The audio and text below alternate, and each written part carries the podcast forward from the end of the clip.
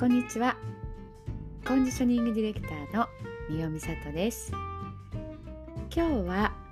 首が凝っている方実は普段の呼吸が原因かもということでお話をしていきたいと思います、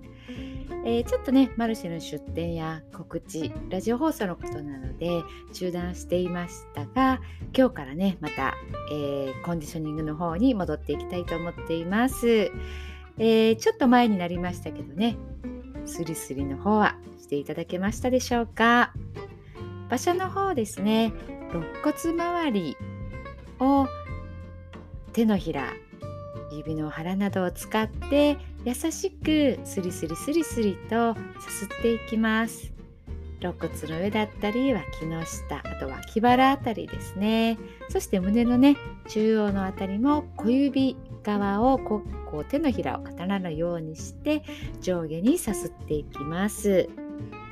で、えー、スムーズにね呼吸を行うためには硬くなっている筋肉に本来の弾力を、えー、戻してね上げることが大切になってきますそのためにね皮膚を、えー、上からねさすっていますさすることは、えー、老廃物を流していくという効果もねありますので手軽にねできます。本当にお風呂の中とかだとねちょうどこう裸になっていますので、えー、とてもやりやすいと思いますので是非やってみてください、えー、そしてですね今日は首ということなんですけどもこの首ってすごくこう不思議というか神秘的なんですよね。で多くの女性は呼吸を行う時に肩や首が上がりがちです。こう上にね張っていく感じになります。耳に近づく感じ。でこれがなぜかというと肩や首の筋肉が硬くなっているので呼吸をする際に使われるはずの横隔膜が動かずに浅い呼吸が繰り返されるのです。横隔膜って覚えてらっしゃいますでしょうか、えー、呼吸のね内容呼吸で使う筋肉が4つあるということで以前ねお伝えしてたんですけども、まあ、骨盤底筋腹横筋多裂筋そして横隔膜。えっと、これらも一つずつねテーマにまとめてあの録音してありますのでよかったらね聞いてみてください。実はねこの横隔膜なんでここで急に横隔膜が出てきたんだろうっていう話なんですが私たち今生きている私たちの体にエラの名残がねあると言われています。あの魚にあるこうエラですよね。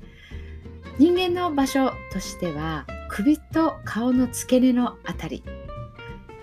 筋肉名でいうと強鎖乳突筋というね名前になっています。でここの筋肉が肺と横隔膜とつながっていて呼吸のたびに動くのです。そしてこのスリスリしたい肋骨周りですね。ここの筋肉が硬いとこの首にある筋肉が頑張って肺を動かそうとするようです。かりますかね？なんだかこうちょっと分かりづらい感じであるんですけれども要はこのスリスリスリスリしたい肋骨周りの筋肉が硬いということが首こりの原因になってるっていうことになります。息を吸う時に肩が上がったり首が前に出やすい方は要注意です。ちょっと自身、えーと、ご自身のね呼吸を確認してみましょう。楽にね息を吸ったり吐いたりした時に肩が特に吸った時ですねふーってこう上に上がってくる感じがあるのか肩は動かずにお腹が膨らんでるか。パソコンね使って私も今この記事をねやっぱりこう集中してやってましたからね肩がちょっと上がってきます。このね上がってくるようでしたらねスリスリと肋骨周りの筋肉をねさすって弾力をね取り戻してあげてくださいそうすることで首こりの、えー、改善ということがあるんじゃないかなと思います。原因はね一つではないですけれどもやはりいくつか原因があると思いますのでその一つが呼吸をする際ですねこの肋骨周りの筋肉が硬いということが原因首ではなくてですね違う場所に原因があるということですね。ぜひぜひスリスリお金もかからないですしね何も必要なものもないとても手軽なねあのー方法になりますので、ぜひね、やってみてください。次回はそのやり方をもう少しね、あのー、詳しく、特に首周りのほぐし方と説明をしていきたいと思います。一緒に不調のない健康美人を目指していきましょう。みおみさとでした。ありがとうございました。